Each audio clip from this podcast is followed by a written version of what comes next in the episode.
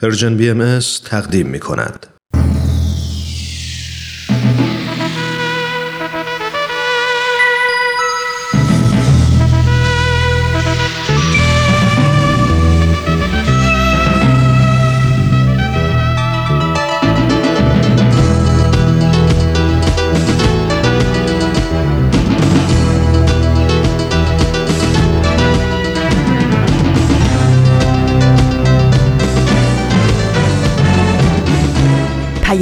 دوست. برنامه ای برای تفاهم و پیوند دلها.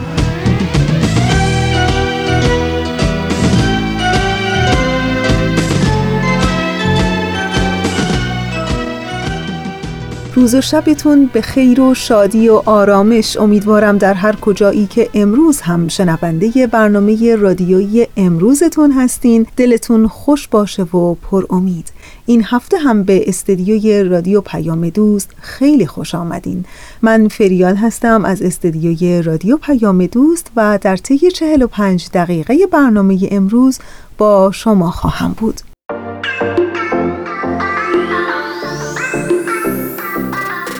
17 روز از شهریور ماه سال 1398 خورشیدی میگذره که مطابق میشه با هشتم ماه سپتامبر 2019 میلادی.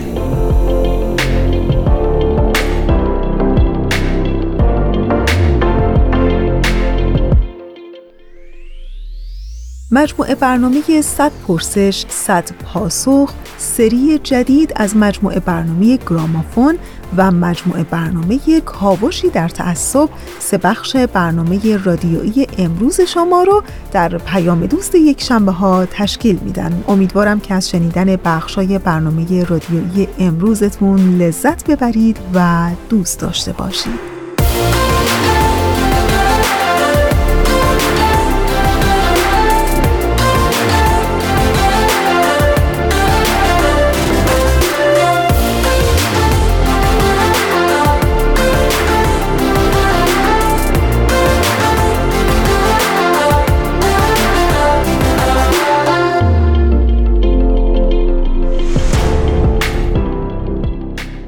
یکی از روزهایی که یک مناسبت جهانی داره و البته مناسبتی خیلی پر اهمیت سازمان آموزشی علمی و فرهنگی ملل متحد یعنی یونسکو 17 شهریور برابر با 8 سپتامبر رو روز جهانی سوادآموزی نامگذاری می‌کنه.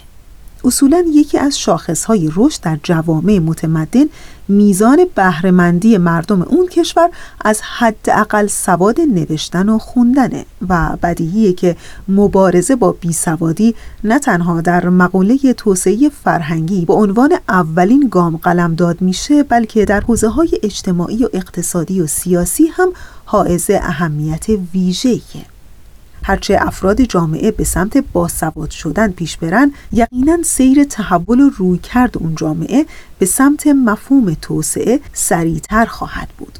و همین سازمان آموزشی علمی فرهنگی سازمان ملل متحد یعنی یونسکو تعریفی که از سواد ارائه میده اینه که با سوادی یعنی توانایی شناخت، درک، تفسیر، ساخت برقراری ارتباط و محاسبه در استفاده از مواد چاپ شده و نوشته شده مربوط به زمینه های گوناگونه. در واقع به این نکته تاکید می‌کنه که با سوادی زنجیره آموزشی رو که توانایی رسیدن به اهداف توسعه دانش و پتانسیل و شرکت کامل در جامعه بزرگتر رو برای یک فرد فراهم می‌کنه می‌تونه در بر داشته باشه.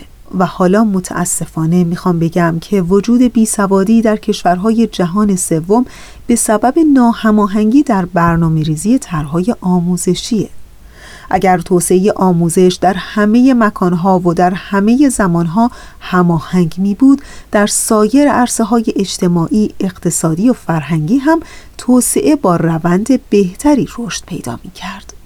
در واقع بیسوادی باعث ناآگاهی و رکود ذهنی میشه و می‌تونه عاملی برای برهم زدن نظم اجتماعی بشه. چیزی که این روزها ما می‌تونیم در جوامع جهان سوم به راحتی ببینیم و بشنویم و حس کنیم. و در انتها می‌خوام بگم که امیدوار هستیم که با نامگذاری چنین روزی به نام روز جهانی مبارزه با بیسوادی از طرف سازمان آموزشی علمی و فرهنگی ملل متحد یعنی یونسکو جهانیان حسب این پدیده ناخوشایند رو از جامعه بشری خواستار بشن.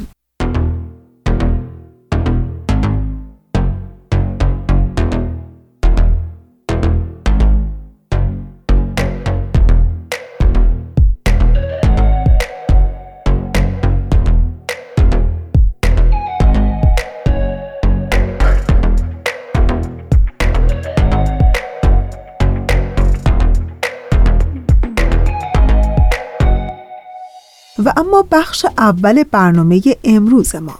بله صد پرسش صد پاسخ. ازتون دعوت می‌کنم به قسمت دیگری از این مجموعه برنامه گوش کنید.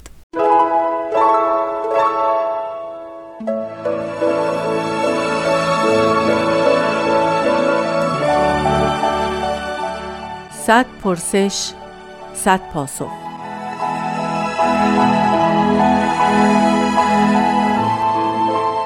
پرسش سی و دوم.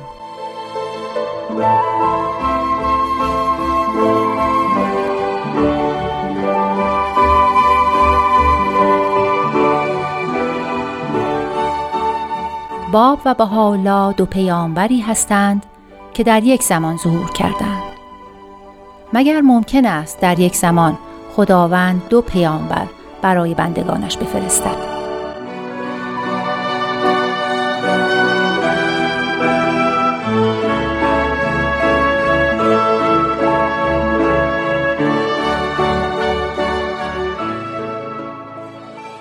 با سلام خدمت شنوندگان بسیار عزیز.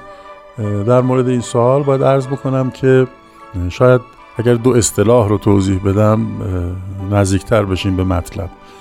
دو اصطلاح دور و کور در آثار بهایی وارد شده. به این ترتیب که دوره هر پیغمبری رو به اصطلاح اگر دور بنامیم مجموعه از ادوار چند پیامبر رو میشه کور نامید.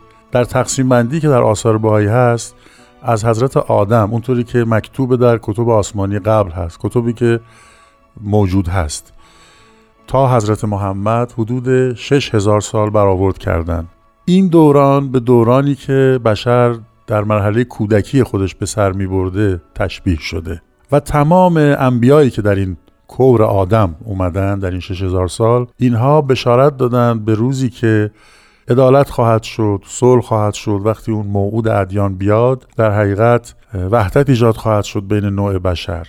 در این کور آدم در این 6000 سال انبیا کمک کردند که بشر در این دوران کودکی خودش مراحل اتحاد مادی و معنوی خانوادگی و قبیله‌ای و شهری و کشوری رو یکی پس از دیگری در حقیقت پیش ببره و آماده بشه برای مرحله بلوغ خودش که مرحله اتحاد جهانی و بین المللی است. حالا بعد از این کور آدم در حقیقت کوری که شروع میشه به نام کور بهایی در آثار دیانت بهایی ذکر شده. حد فاصل این دو کور که فوق العاده عظیم هست برای اینکه بعد از این 6000 سال یک کور جدیدی در حقیقت شروع بشه احتیاج به مقدماتی داشته که لازم بوده دو ظهور واقع بشه. ظهور اول برای اینکه آماده بکنه بشریت رو برای دورانی که قرار هست بشریت به بلوغ خودش برسه. یکی از علل مهم برای اینکه این ظهور اول ضروری بوده برای آماده کردن جامعه بشری؟ این هست که در این کور آدم و این 6000 سال گذشته به قدری تعصبات و خرافات و تقالید توسط بعضی پیروان ادیان و رؤسای ادیان به این ادیان قبل بسته شده که زدودن اون از اذهان جامعه بشری فوق مشکل بود. این کار رو حضرت باب انجام دادن که مجد دهنده به ظهور حضرت بهاءالله هستند. ظهور اولی که در حقیقت واقع شد ظهور حضرت باب برای این واقع شد که اون علفهای حرز خرافات و تعصبات و تقالید که مربوط به حقیقت ادیان قبل نیست رو در حقیقت از بین ببره تا این زمین آماده بشه برای کشت دانه های ظهور بعد که هدفش وحدت عالم انسانی و تحقق بشاراتی است که ادیان قبل داده بودند. و نکته جالب این هست که تمام این ادیان به همین دو موعود در آخر زمان اشاره کرده بودند و برای همین هست که این دو ظهور هست.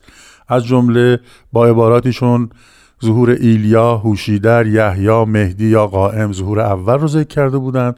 و برای ظهور دوم عباراتی چون ظهور رب الجنود، سیوشانس، شاه بهرام، کریشنا، میترا، بودای پنجم، مسیح یا رجعت حسینی رو ذکر کرده بودند. پس در حقیقت هم یک دلیل منطقی وجود داشته که عرض کردم خدمتتون و همین که اصلا بشارت داده شده بود به این دو ظهور و چون این فاصله بین این دو کور فوق العاده مرحله حساسی در تاریخ بشریت بوده برای اینکه به نتیجه بنشینه اول حضرت باب ظاهر شدند که موقع شرایط رو آماده بکنن و بعد حضرت بهاءالله ظاهر شدند که در اون شرایط آماده شده تعالیمی رو که همه ادیان به اون بشارت داده بودند رو تشریع بفرمایند و راه پیاده کردنش رو به جامعه بشری نشون بدن.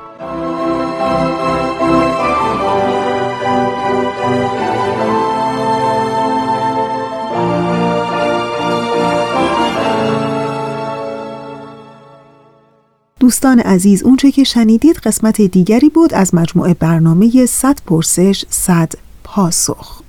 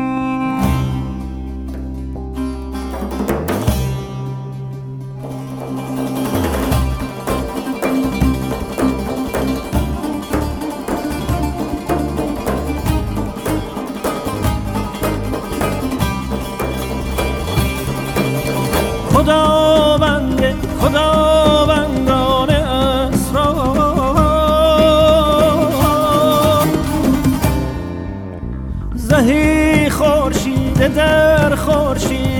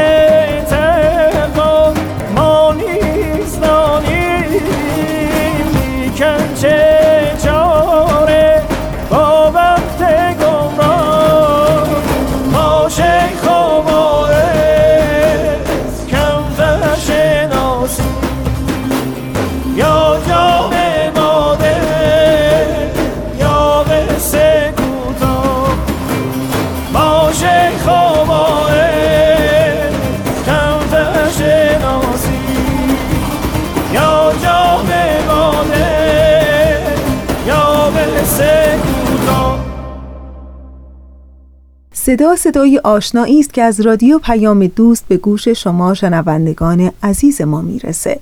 در 17 شهری بر ماه سال 1398 خورشیدی مطابق با هشتم ماه سپتامبر 2019 میلادی. بله در ایستگاه دوم شما می‌تونید شنونده قسمت دیگری از سری جدید مجموعه برنامه گرامافون باشین. ازتون دعوت می‌کنم به این قسمت گوش کنید.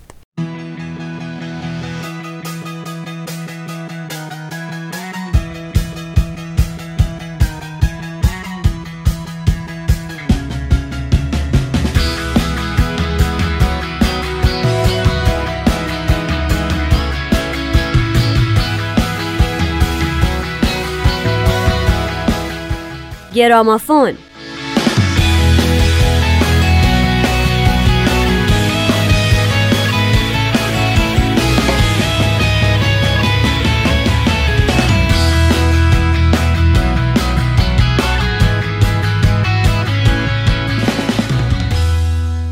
سلام اینجا رادیو پیام دوسته. من نیوشا راد. و من نوید توکلی به اتفاق آزی آزبورن. به شما خوش آمد میگیم. خوش اومدین به این قسمت از گرامافون.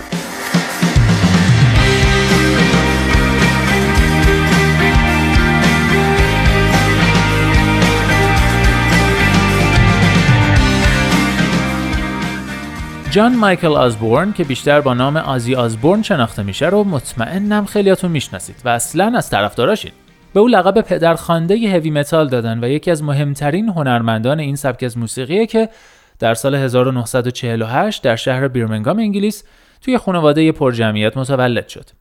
آزی چهارمین فرزند از شش فرزند خانم و آقای آزبورن بود. او تو دوران تحصیلش مشکل دیسلکسیا یا خانش پریشی که اختلال در روانخانی یا درک مطلبه داشت.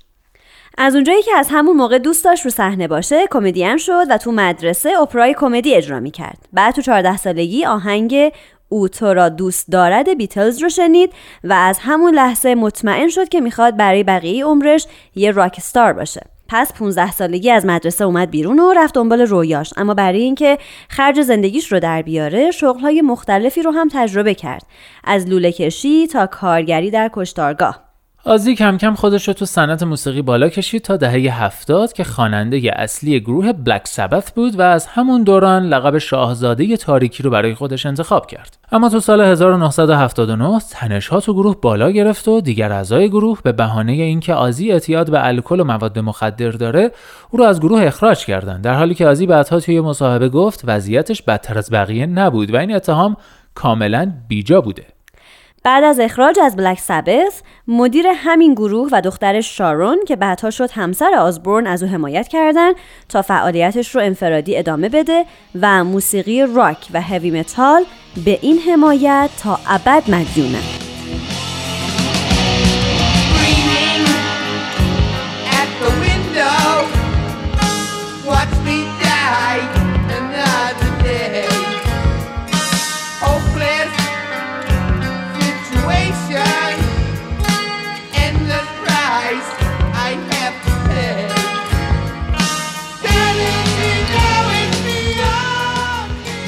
آزی آزبورن از همون اول با موفقیت فعالیتش رو شروع کرد. دو آلبوم اولش در سالهای 1980 و 81 منتشر شد که در اون رندی رودز نوازنده گیتار با آزی همکاری کرد. منتقدان موسیقی معتقدن این دو آلبوم تعریف دوباره ای از متال ارائه دادن. در سال 1982 رندی رودز توی سانحه هوایی جونش رو از دست داد. آزی در هم شکست و تصمیم گرفت از موزیک کناره بگیره اما شارون اصرار کرد که آزی این کارو نکنه و او همین کارو نکرد و تا به امروز او 11 آلبوم استودیویی منتشر کرده که هفتای اول موفق به دریافت گواهینامه پلاتینوم آمریکا شدند. همچنین آزی در طی این سالها بارها و بارها در موقعیت‌های مختلف با گروه بلک سبت همراهی داشته و با این گروه به تالار مشاهیر راکن رول وارد شده و علاوه بر این به عنوان یک هنرمند مستقل هم به تالار مشاهیر موسیقی انگلستان راه پیدا کرده.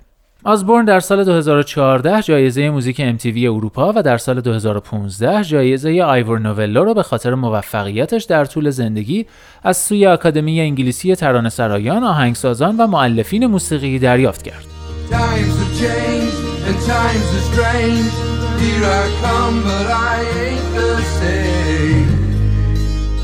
Mama, I'm coming home. Time's gone by, it seems to be you could have been a better friend to me. Mama, I'm coming home. آزی و همسرش شارون در دهه 1990 فستیوال Ozzfest رو راه اندازی کردن. این فستیوال مجموعه کنسرت که اولینشون در فینیکس آریزونا در 25 اکتبر 1996 برگزار شد و فرصتی شد برای طرفداران موزیک متال تا از گروه های متال حمایت کنند. از زمان شروع این رویداد تا حالا 5 میلیون نفر در کنسرت ها شرکت کردند و گروه های راک زیادی به مردم معرفی شدند. آزی با اینکه بارها خواسته از ریاست این رویداد کنار بکشه اما هر بار این کار رو به تعویق انداخته و همچنان در این پست باقی مونده. آزبورن رو در زادگاهش بیرمنگام میپرستن.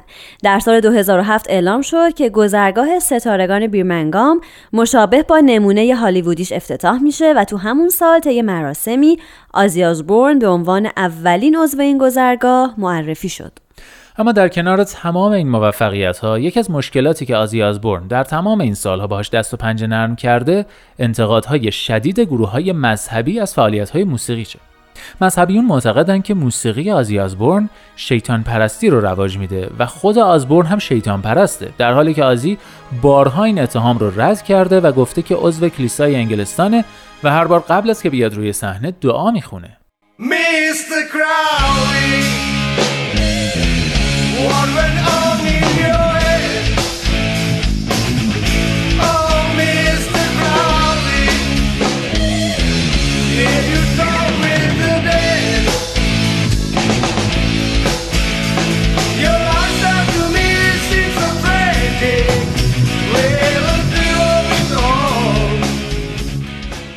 اما آهنگی که امروز انتخاب کردیم تا معرفیش کنیم در قالب هشتمین آلبوم آزبورن منتشر شده آلبومی با نام واقع بین یا Down to Earth که در سال 2001 منتشر شد و رتبه 19 آلبوم های برتر انگلستان و رتبه 4 جدول 200 آلبوم برتر بیلبورد رو به دست آورد. این آلبوم دو تک آهنگ داشت که هر دو جز ده آهنگ برتر شدند. این آلبوم گواهی نامه پلاتینوم دریافت کرد و فروشی بالاتر از یک و شش دهم میلیون نسخه در دنیا داشت. تک آهنگ دریمر یا رویا پرداز سومین ترک این آلبومه و رتبه ده رو در بین آهنگهای راک به دست آورد. این ترانه دیدگاه این ستاره راک رو نسبت به انسانها و مردمی که طبیعت رو نابود می‌کنن بیان می‌کنه. رویا پرداز آهنگی الهام بخش درباره اتحاد، صلح و آرزوی دنیایی بهتر. تو این آهنگ آزبور نگرانی خودش رو نسبت به وضعیت زمین که اون رو مادر زمین خونده ابراز می‌کنه. زمینی که دائما توسط انسانها آسیب می‌بینه و ما با کشتن حیواناتی که در معرض انقراض هستند یا از بین مردن جنگل ها و افسودن مقدار دیوکسید کربن به اتمسفر به این کره خاکی صدمه می‌زنیم. آزی در شعر اشاره می‌کنه که عاقبت فقط ما دو نفر باقی میمونیم که منظور انسان و طبیعته که برای زنده موندن به همدیگه نیاز دارن. و اگه انسان دست از جنگ با طبیعت بر نداره محکوم به فناست. مشابه همین مفهوم رو در ترانه دیگه آزی با نام الهام مادر زمین یا Revelation Mother Earth می‌بینیم. جان لنون هنرمند محبوب آزبورن در یکی از آهنگاش وجود کشورها و مذاهب رو عامل جنگ می‌دونه. اما اینجا برای آزبورن اهمیتی نداره که دیگران به چه مذهبی معتقدن و به همه اونا احترام می‌ذاره. با این حال آزبورن منازعات ناشی از اختلافات مذهبی رو رد می‌کنه و بقیه رو هم تشویق می‌کنه که مثل او فکر کنن و اعتقادات دینی یا اون نیروی برتر خودشون رو عامل عشق و صلح و کمک به یکدیگه قرار بدن تا همه انسان ها بتونن با هم یکی بشن. آزی در یکی دیگه از ترانه هاش به نام قطار دیوانه یا Crazy Train میگه شاید هنوز خیلی دیر نباشه که یاد بگیریم که چطور عشق بورزیم و فراموش کنیم که چطور نفرت بورزیم.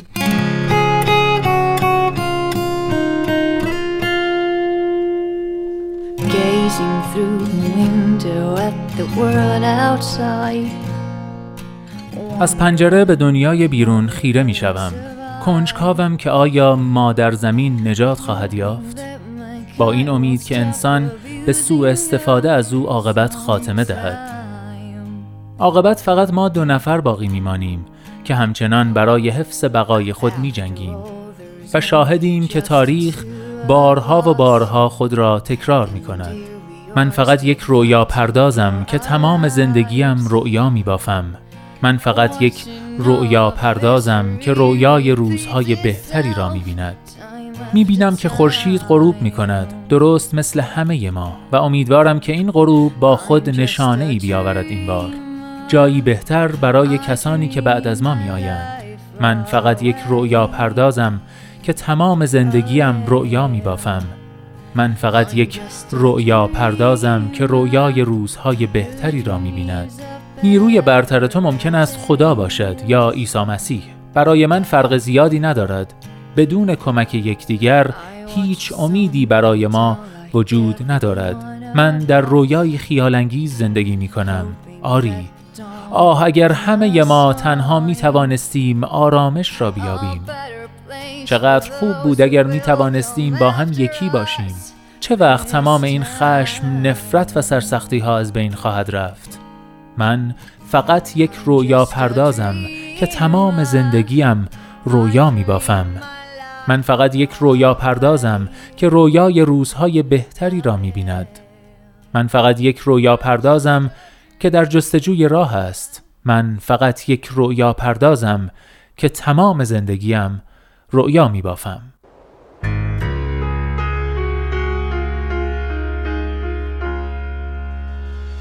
Gazing through the window at the world outside Wondering will Mother Earth survive Hoping that mankind will stop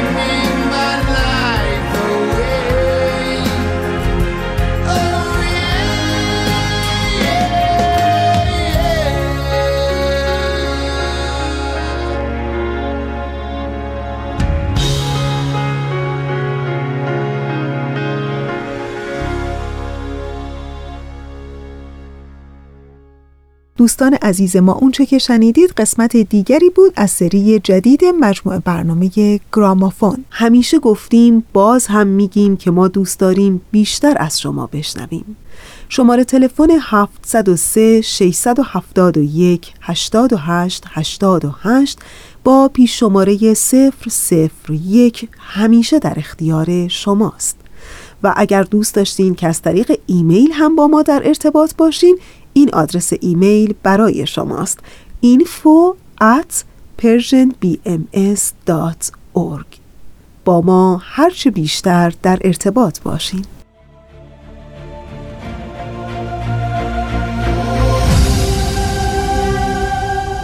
چشمه خورشید.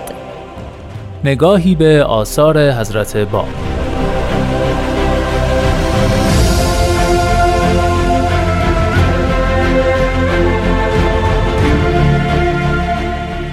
در واقع باید از نام ایشون شروع بکنیم نام ایشون پیوند دو تا اسم بسیار مهم در دیانت اسلامه. نام حقیقی ایشون سید علی محمد که در شیراز متولد شدن و گویا از دو کلمه ترکیب شده. علی سه حرفه و محمد چهار. چهار حرف جمع اینها میشه هفت حرف. بنابراین مرادشون از اون سب آیا اینجوری نباید بگیم که این حدیث راجع به جستجوی انسان راجع به خدا؟ مسئله همینجاست. که اگر سید کازم نمی بود یا فوت کرده بود از القاب یا عباراتی نظیر رحمت چیزی که از حضرت باب خواسته بودن توبه بود. یعنی بگویند که هیچ دعوی جدیدی ندارن. اما حضرت باب سراحتا بیان فرمودن که هر آنچه را که شما منتظر ظهور او بودید حضرت باب میفرمایند مهمترین رکن در شریعت مسئله حب هست. یعنی محبتی که انسان باعث میشه در سلوک به مدد او گامی به جلو برداره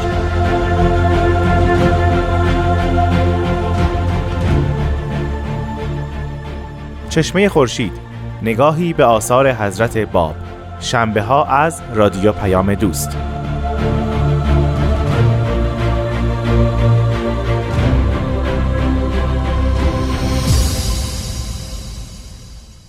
دوستان خوب ما در این لحظه از برنامه ازتون دعوت می کنم به یکی از آثار حضرت بهاءالله شارع آین بهایی با عنوان کلمات مکنونه گوش کنید.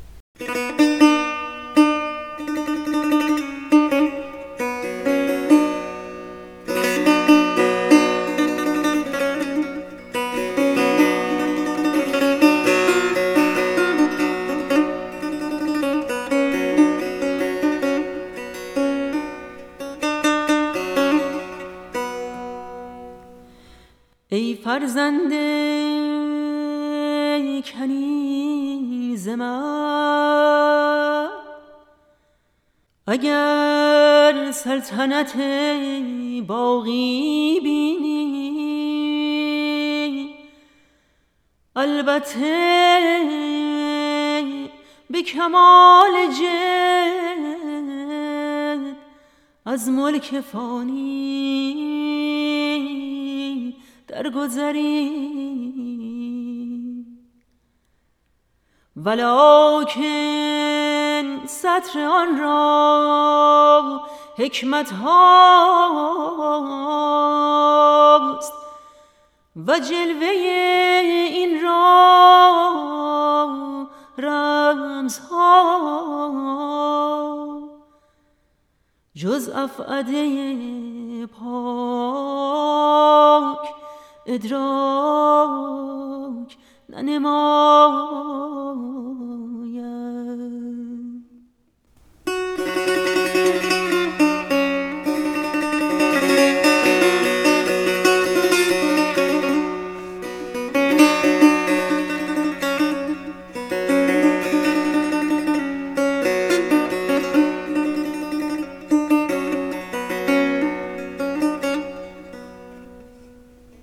خب رسیدیم به ایستگاه آخر برنامه امروز ما. همونطور که پیشتر اعلام کردیم در ایستگاه سوم مجموعه برنامه کاوشی در تعصب رو داریم. ازتون دعوت می‌کنم به قسمت دیگری از این مجموعه برنامه گوش کنید.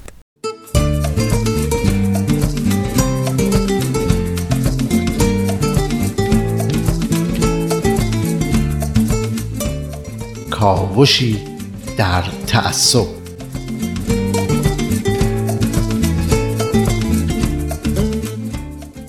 آیا صرف اینکه تعداد افراد گروهی بیشتر از یک گروه دیگه است حقی برای اون گروه ایجاد می‌کنه؟ و یا به عبارت دیگه آیا اکثریت داشتن به گروهی حق ظلم کردن به اقلیت ها رو میده؟ آیا ایران فقط متعلق به پیروان یک دین و از پیروان اون دین فقط متعلق به یک مذهب و یک گروه خاصه و پیروان سایر ادیان و مذاهب ایرانی محسوب نمیشن؟ آیا با پیروان سایر ادیان باید مثل بیگانه ها و با سوء زن رفتار کرد؟ آیا حقوق شهروندی تابع دین و مذهب افراده و اگه افراد از دین و مذهب خاصی نباشن صاحب این حقوق یا اصولا صاحب هیچ حقی نیستن؟ جواب همه این سوالات منفیه. اما تعصب مذهبی به همه این سوالات جواب مثبت میده.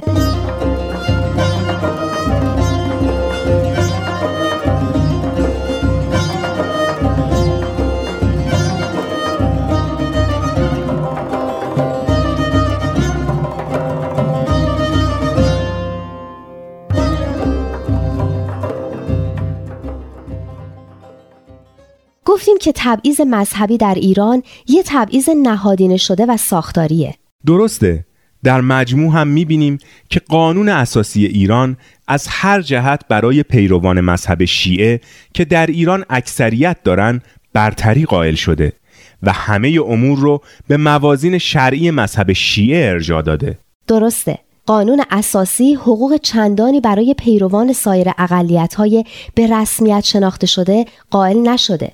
چه برسه به اقلیت های دینی که حتی اونا رو به رسمیت هم نشناخته اینه که شاهد هستیم چطور اقلیت های مذهبی به خصوص غیر مسلمونا به عنوان کافر و نجس کنار گذاشته میشن و حقوق اولیهشون نادیده گرفته میشه در واقع چارچوب انحصاری و تبعیض آمیزی که قانون اساسی ایران ایجاد کرده باعث شده که هر نوع فکر متفاوت با مذهب رسمی کشور به شدت نفی و سرکوب بشه. مقررات اجرایی هم طبیعتا بر اساس چارچوبی که قانون اساسی مشخص کرده تدوین شدن. درسته. می‌دونید بهزاد خان همه مقررات تابع اصل چهارم قانون اساسی هستند. که تاکید داره همه قوانین و مقررات باید با احکام شرعی تطابق داشته باشند و به این ترتیب در قوانین ایران خشونت سازمان یافته‌ای بر علیه همه اندیشه های متفاوت رقم زده شده. سازمان یافتگی و هدفدار بودن خشونت بر علیه سایر آین ها و اندیشه ها رو میشه در اصل 513 قانون مجازات اسلامی هم دید. خب این اصل دقیقا چی میگه؟ بنابراین اصل هر کس به مقدسات اسلام و یا هر یک از انبیای ازام یا ائمه طاهرین یا حضرت صدیقه طاهره اهانت نماید اگر مشمول حکم سب و نبی باشد اعدام می شود و در غیر این صورت به حبس از یک تا پنج سال محکوم می شود. اما اهانت به خصوص اگه به مقدسات و اعتقادات افراد باشه کار بسیار زشتیه. افراد حتی وقتی با اعتقادی موافق نیستن نباید به خودشون اجازه بدن که به اون توهین کنن کاملا درسته اما تعیین مجازات به این سنگینی دست قضاوت رو باز می‌ذاره که به راحتی روی هر نوع رفتار پیروان سایر ادیان برچسب اهانت بزنن و با استفاده از این قانون اونا رو آزار و اذیت بکنن. راست میگین این اصل رو باید مقایسه بکنیم با رفتار رسانه های دولتی. از مجلات و روزنامه ها و شبکه های اینترنتی گرفته تا رادیو و تلویزیون که روزی نیست که به دین و مذهبی و به اعتقادات گروهی از مردم به شدیدترین وجه حمله و اهانت نکنند. به این اصطلاحا میگن معیار دوگانه داشتن. فکر کنم منظورتون لابد همون یه بوم و دو هوای خودمونه. دقیقاً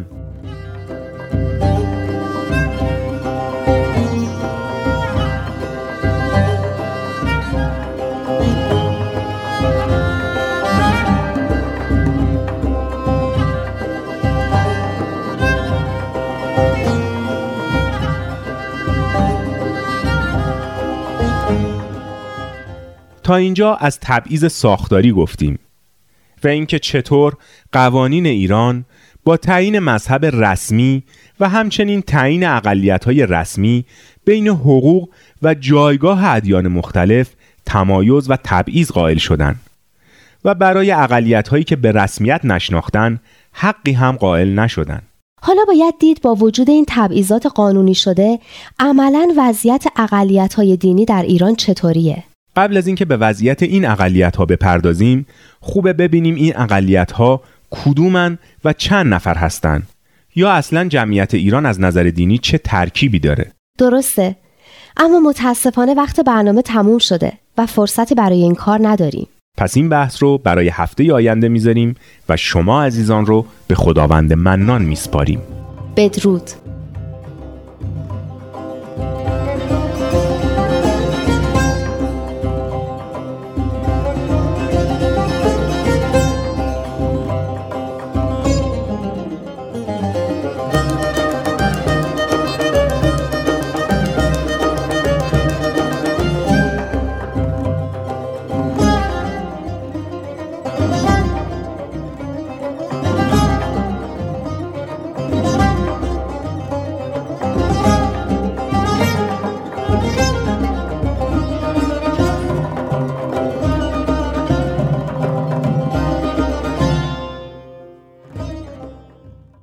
دوستان خوب ما. اونچه که شنیدید قسمت دیگری بود از مجموعه برنامه کاوشی در تعصب. در ادامه برنامه امروز با ما همراه بمونید. مسیح حد اکثر تا سال 1847 خواهد آمد. سلام خواهر. به موقع رسیدی. دردش زیاد است. معطل نکنیم. بفرمایید تا برویم. از سریعتر پارچه تمیز حاضر کنیم. ابو محمد امروز نمی‌خواهی از قائم موت خبر بگیری؟ بگذارید ببینم این جوان چه می‌گوید. ساکت باشید ساکت باشید ببینم بر اساس تاریخ نبیل زرندی. بیا با هم برویم. یقین دارم امروز چه خوابت مرا فلک خواهد کرد. با دیانت اسلام مخالفت کرده به من می‌گوید این دم شیر است. به بازی مگی سر عجیبی در شیراز است روزهای شنبه با ما همراه باشید با نمایشنامه رادیویی نسیم عشق از پرژیم بی ام اس.